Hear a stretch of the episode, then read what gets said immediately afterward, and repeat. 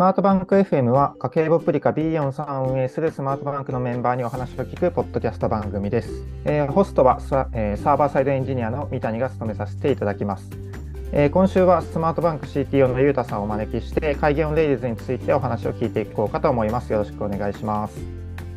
ろしくお願いいたします。はい、でははじめにゆうたさん自己紹介からお願いします。はい。株式会社スマートバンクで、CTO をしております堀井優太と申します。そうですね、CTO をしつつ、創業者の一人でもあるので会社の立ち上げから関わらさせていただいております。弟がいるんですけれども、弟が CEO をやっていて双子で会社をやってるという結構変わった、会社なのでよく間違えられることありますけれど、私が双子の兄の方で、開発の方の取りまとめとかしております。よろしくお願いいたします。よろしくお願いします。スマートバンク FM だといつもゆうたさんはホスト側で話を聞く立場だと思うんですけど、今回ちょっと聞かれる側としていろいろゆうたさん深掘りしていきたいなと思ってます。で、今回がですね、Kaigi on Railsについて、お話聞いていこうかなと思うんですけど、ちょっとまだKaigi on Railsについて知らない人もいらっしゃるかなと思うので、簡単に紹介してもらえますか？はい、了解です。Kaigi on Railsという、主にエンジニアを対象とした、テックカンファレンスの、一つでして、10月の27から28、今年は、2日、2デイズにかけて行われた、技術カンファレンスになっております。名前の通り、Ruby on Rails を主体としたテーマとして扱うイベントですけれども、結構イベントの間口が広い方のイベントかなと思っていて、Rails に関することであればよりテーマに沿ってるかなと思うんですけれども、そうじゃないプロポーザルを出すことも全然 OK だったりするので、結構敷居が低い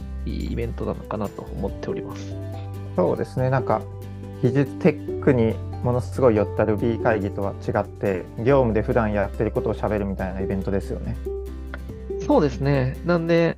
レイズ本当に関係ない文脈で登壇されている方もいましたし、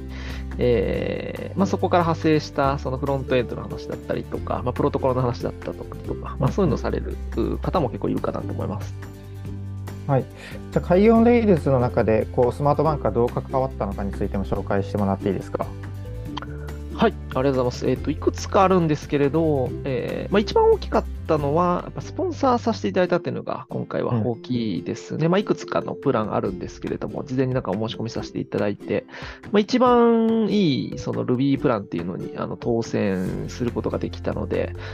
スポンサーとして、ブースと、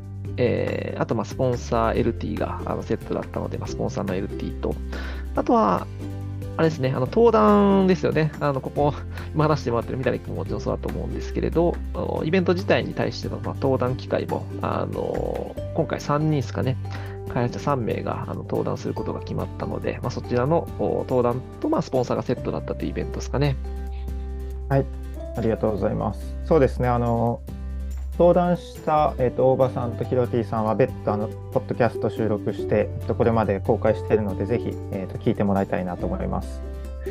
で、今日はゆうたさんにはKaigi on Rails全体を振り返って、実際スポンサーしてみてどうだったかみたいな話を聞いていこうかなと思うんですけど、改めて振り返ってみてKaigi on Railsこの会社として初めてのスポンサーとブース出展だったと思うんですけど、CTO の立場から見てどうでしたか？ありがとうございます。ちょっと CTO としての立場と言われると途端にプレッシャーなんですけれど、目的、もちろんその意図があって、目的があってスポンサーしているという形なので、その意図に沿えてたかとか、その定めていた目的が達成できたかによるかなと思うんですけど、今回やっぱりそのスポンサーさせていただきたかった一つの大きな目的としては、こういったそのテックカンファレンスでエンジニアがたくさんやっぱ集まってくださるので、そのイベント自体に参加して、スマートバンクのことを作っている B/43 っていう、プロダクトのこと、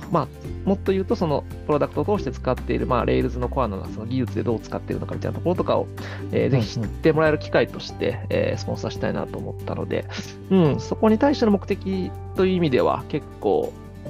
盛況というかその達成できた部分が大きかったかなと思っていて、総じて僕は良かったなと思ってますね。結構ブースが出してすごい盛況でいろんな人に来てもらえたんですけど、なんか結構いろんな人と喋れましたか？めちゃくちゃ喋れましたね。ブース結結構常に人来ていただけるような形でめちゃくちゃ嬉しかったんですけれど、ブースの前にそのクイズ大そり伝言くじっていうその、弊社のプロダクト使っていただいたときにその決済のプロダクトなんでお買い物していただいたら通知が来るけれども、そのシステムを利用したくじ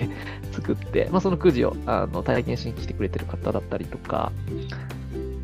隣ですかね、ブースの隣にその、アーキテクチャズ、簡単なアーキテクチャズの概要図とか置いたりしていて、結構そういうのを見て、この構成どうなってますかって質問してくる方とか結構いたので、そこでちょっと人の中に入って話させていただくみたいなのがめちゃくちゃできたんで、体感としても、すごいたくさんの方来ていただいたかなと思ってます。今回初めてのスポンサープラスブース出展でしたけど、とても初めてとは思えないぐらいのこのブースの完成度ではありましたよね。そうですね、結構事前準備しっかりしてどういうブースにするかとか、まずブースに常設するコンテンツどうしたらいいかとか、あとはシャツとかですよね。あたりとかもデザイナー中心にね、企画してくださったりして、はい。結構練りに練った、やりたいことの夢を詰め込んで、当日のぞみたいなのができたんで、結構事前準備しっかりした結果、うまく、コンテンツとしても楽しんでいただけたのかなというのは思いますね。そうですね。ゆうたさんは結構ブースに立ってたんですか？それともちょくちょく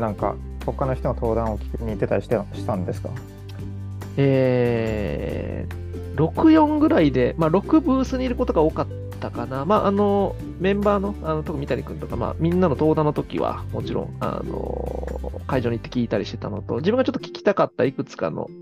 イベント、2、3個は聞いたりしたんですけれど、それ以外の時間は、大体ブース前にいて、来ていただいている方の対応したりとか、ちょっとその会場に入らずに、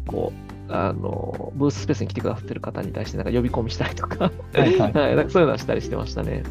結構知り合いの方とかとも結構話せました。Ruby 会議の廊下みたいな感じで、結構今回久々のオフラインイベントというかコロナ明けのイベントでもあったと思うんで、いろんな人と喋る機会ありました？ありましたね。やっぱりオフラインイベントの醍醐味みたいなのは結構僕自身は体感できて、ブースに立って来ていただける方に会社の説明するとかももちろんあったんですけれど、昔からの知り合いの方だったりとか、友達とかがフラッと来てくれたりして、久々に情報交換するだったりとか、今度一緒にイベントやりましょうみたいな話でつながったりするものとかもあったんで、結構本当にそのネットワーキングで、井戸端会議じゃないですけど、技術のこととか、最近何してるんですかみたいな情報交換するみたいなのもできたんで、めちゃくちゃ満足でした、僕も。ありがとうございます。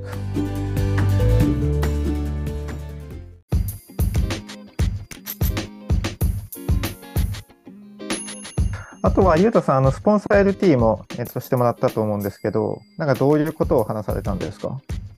ありがとうございます。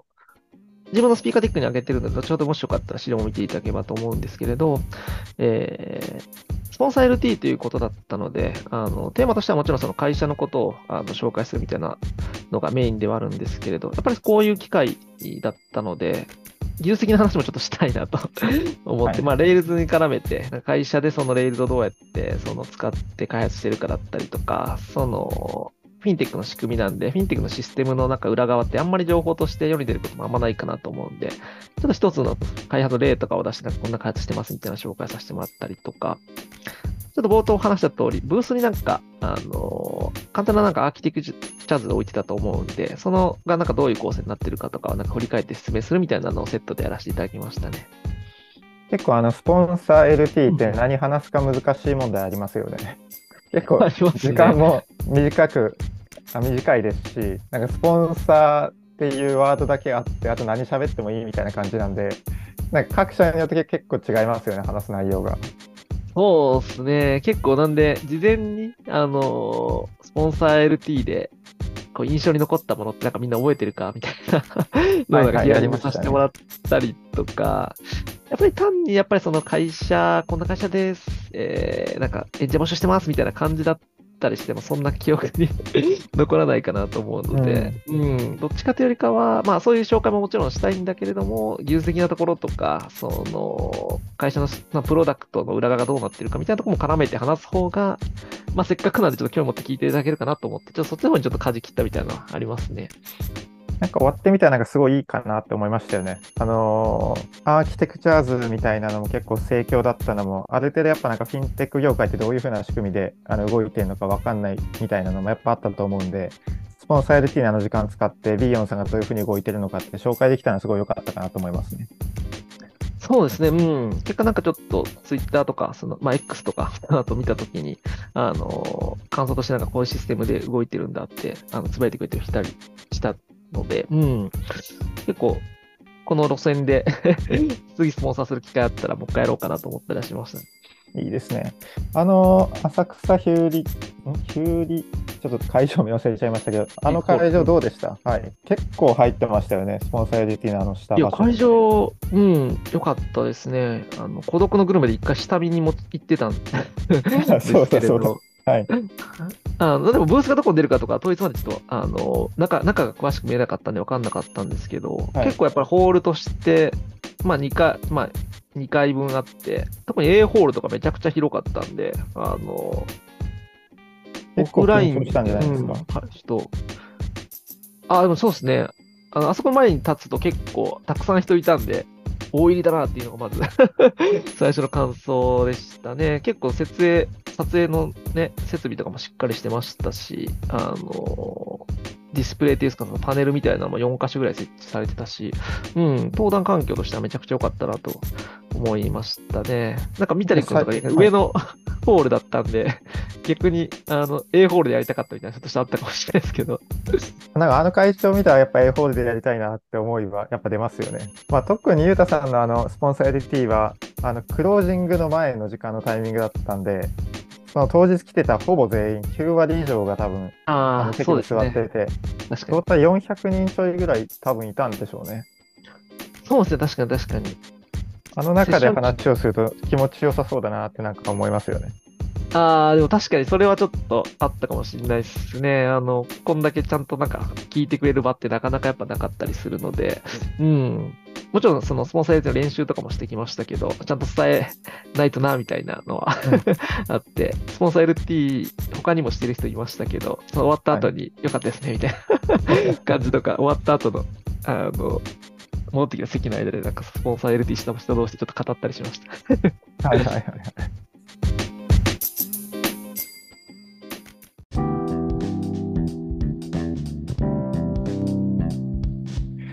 あとなんか。Kaigi on Rails、まあ、その当日でもいいですし、終わってみても何週間か経った後なんですけど、なんか実際なんかブースにもらえた反応とか、あとは実際ブース出してみて感じたなんか B/43 さんの認知度とか、そこら辺でなんかどんな感触でしたか？そうですね、イベント中とイベント後みたいなところがあるとすると、イベント中にその会場に来て、そのブースに来てサービス体験してもらって、まあ、その場でなんかそのいいサービスですね、登録しますって言ってくれたこの人も何人かいたので、めっちゃ嬉しいやつだ。うん、いやめちゃくちゃ嬉しかったですね。そういう本当に直コンバージョンするみたいな成果が出たり、自分も使ってますって感じでその財布からカード出してくれる人とかもいたりしたので、まあ、実際やっぱ使ってくれてる人はエンジニアの中でもいて、うん、いらっしゃるんだなっていう実感もちょっと湧いたのは、うん、ブースの、前に立っててもう体感したことだったりはしますかね。一方で、まあ、もちろんその知りませんでした、このサービス知りませんでしたって人もたくさんいらっしゃいましたし、結構 B/43 さんって体験してみたらその価値は分かると思うんですけど、まあ、使ってみるまでどういうプロダクトか分かんないみたいな人もやっぱ一定数いるかなと思ったので、ブースの前でなんかそのサービスの、その決済の体験ができるみたいなのが結構今回重要だったんじゃないかなと思いましたね。でもそれありますよね。 B/43 さんってインストールしてからカードが手元に届くまでに、まあ、ある程度日数かかるし、インストールしてすぐなんかカードのデザインがすぐ実物として分かるわけじゃないんで、なんかブースで実際にこう試してもらった時にはカードのデザインってこうなってんだとか、こんな種類あるんだみたいな、そういうところから直に体験してもらえるんで、それはすごい良かったですよね。そうですね。なんかカードのデザインとか UI のシンプルさとか、まあ一番いいのはその決済した後にすぐ通知が来て何にお買い物したか分かるんですよみたいなのが、なんかこう紙芝居的にこう目の前で繰り広げられるはい、はい、ところがその体験としてよくて良さそうですねっていう風に言ってくれた方は結構いたかなと、思いますね。でブースが終わった後も、各社さんブログにその書いてくださったりとか、参加された方もブログ書いてくださってて、まあ、ブースのこと書いてくれてる方も何人かいらっしゃったなと思いますし、その広報関係の、その、まあ、友人とか友達からも、スマートバンクさんのブログ結構盛り上がってましたねって言ってくださることもあったんで、客観的に見ても結構盛り上がってるのが伝わってたのかなと、思ってます。なんかその当日ワークシャツ着てたじゃないですか。で、ビヨンさんのメンバーはなんかこういう服を着てるっていうのがある程度認知してもらえて、アフターイベントをやった時にそのワークシャツ着ていく人、あ、ビヨンさんの人だみたいな感じで話しかけてもらえたんで、なんかそういう意味でもすごいなんか認知度は上がったなって感覚は自分もなんか得ましたね。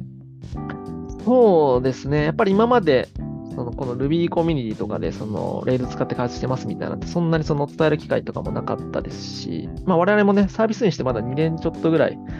2年半ぐらいではあるんで、なんかそんなにその昔からやってますみたいなサービスじゃもちろんないかなと思うんですけど、まあ、このイベントきっかけで知ってもらった方とか、あ、この B43 ってレールできてるんだとか、その Ruby で皆さん開発してるんですねみたいなところがいって、その伝わった初回のイベントとしては、良かったかなと思いますね。多分1400人ぐらいとかなのかな、トータルで、そのオフライン、オンライン込みで参加した方。ああ、そうですね。そうですね。なのでそういうなんか結構 Ruby 使ってますとか Rails 使ってますみたいなその興味ある人の層に対してこういうサービスあるよみたいなところが伝わる、まあいいイベントだったかなというふうには、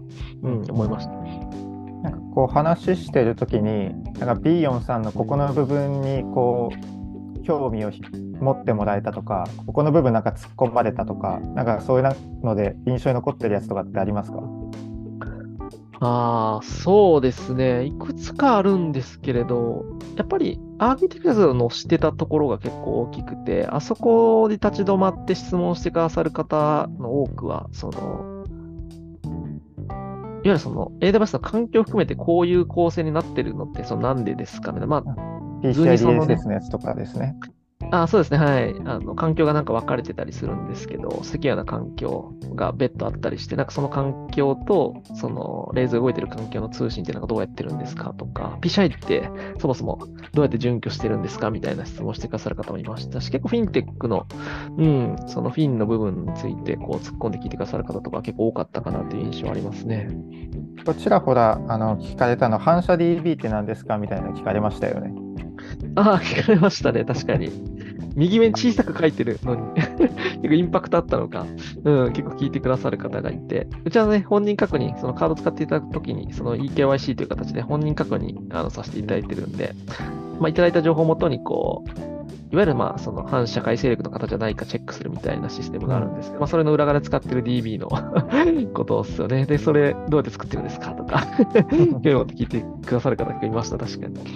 なんか他の会社さんでも本人確認をやってる会社さんとかっていると思うんですけど、慣習法に基づいた本人確認ってやっぱり一段レベルが上がるじゃないですか。だからそこの部分をやるって結構ユニークな技術だと思うんで、あそこら辺なんかこうブースとか出していろんな人と話す中でこうよく質問されたポイントみたいなのを集めていって、でそれでなんか自社イベントとかで紹介するとかすると結構なんか興味を引くイベント作れるんじゃないのかなってちょっと思いながら説明自分してましたね。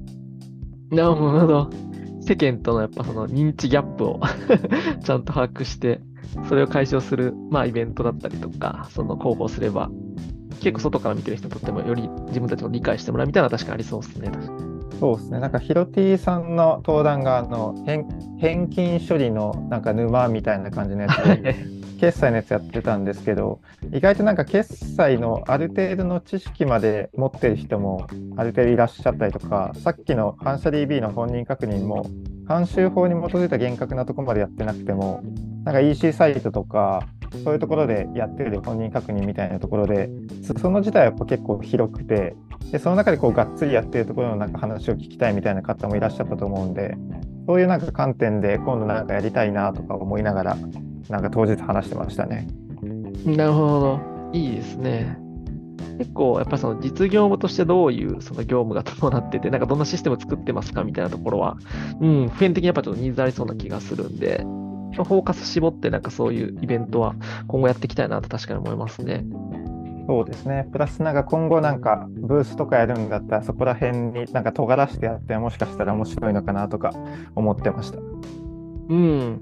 もう初回にしてはめちゃくちゃ良かったなと思いましたけどね。結構動線がそうですね、うん、完璧で、そのブースの前でなんかアンケート取ったりとか、クイズしてもらってその流れでそのアーキテクチャ見るみたいなフローが結構ちゃんと設計されてたんで、うん、来ていただいた方がちゃんと話聞いてくださったりとか、聞きたいことが聞けるみたいなブースになってたのは、うん、めちゃくちゃ良かったなと思いました。今回この字になってる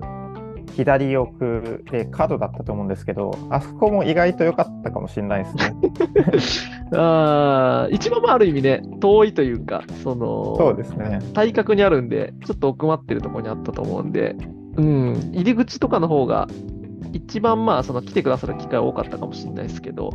人だかりがねちょっと生まれてたんで、それ見て奥でなんかやってるなと思ってこうわざと来てもらってっていうパターンは、うんうん、結構あったかもしれないですね。ちょっと隣のブースの方々にちょっとご迷惑をおかけしてるシーンはあったかもしれないですけど、はい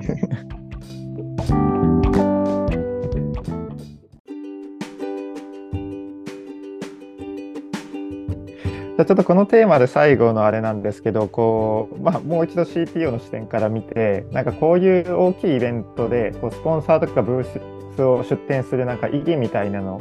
もし改めてなんか感じることがあれば最後ちょっと話してもらいたいんですけど、何かありますか？はい、そうですね、スポンサーってまあもちろんそのまあ、原資というか、そのスポンサーするので、まあ、お金がないとできない。まあ、その費用対効果がどうとかって結構やっぱその会社内では結構言われたりするんですけれど、僕的にはやっぱり2つあるかなと思っていて、1つは、まあ、その、我々もその技術をてこにして、そのプロダクト開発をしているので、まあまあ特にOSS とかも使いながら開発はしてるんで、やっぱりその技術コミュニティに一つ目はやっぱりその還元して、その技術コミュニティが発展することをまあ願ってじゃないですけど、そこに貢献したいという思いは一つ大きくあるので、そこがまあ目的の一つ、意義の一つでもあるかなと思っています。これはやっぱりその中長期的にその我々の企業が続いていく限りやっぱりできるだけ支援していきたいなと思っていますし、その恩恵を受けて自分たちも開発できているなというのは一つありますと。で、まあ2個目はさっき言ったこととほぼ同じなんですけれど、やっぱりまあこういうその技術者が集まるイベントで自分たちのサービスとか使っている技術だったりとか、まあ開発どうやってるかみたいなところをまあアピールして我々のプロダクトのことをよく知ってほしいみたいなところがあるので、うん。ここはなんかその企業のブランドを作っていくのとほぼ同義なのかなと思ってますね。我々がそのプロダクトを通して、その技術を通してやっていきたいことっていうのを、理解してもらって、B43 ってこんなサービスなんだとか、スマートバンクってこういうサービス作ってて、こういうカラーになる企業なんだっていうのを理解してもらうために、まあ一定こういうそのスポンサーも必要かなと思って、そこにやっぱり意義を感じていますね。やっぱこう出てみるとそこら辺の意義をやっぱ実感としてしっかりなんかフィードバック得られて、今回のスポンサーはそのフィードバックがすごいいい意味で返ってきた感じになったかなと思うんで、すごいなんかいいスポンサーできたなと思いますね。そうですね、うん、登壇ねするという形でその実際そのイベント側にも一定数貢献できたな知見を共有できたなという思いもありますし、実際そのスポンサーすることで参加できた方の支援にもなったかなと思うので、うん、めちゃくちゃ良かったなと思いますね。結構テレビCMと同じで、これはやっぱりその繰り返さないとその、まあ、我々のことを知っていただく機会ということに関してまだ不十分かなと思うので、やっぱ続けていきたいなと思いますね。はい、ありました。ありがとうございます。もっといろいろ聞きたいこともあるんですけど、ちょっとパートをこのKaigi on Railsのパートは以上にして、一回ポッドキャスト区切って後半で今後のスマートバンクについてお伺いしていこうかなと思うので、後半パートもちょっとぜひお楽しみにしていただければと思います。じゃあここで一旦切ります。ありがとうございました。ありがとうございました。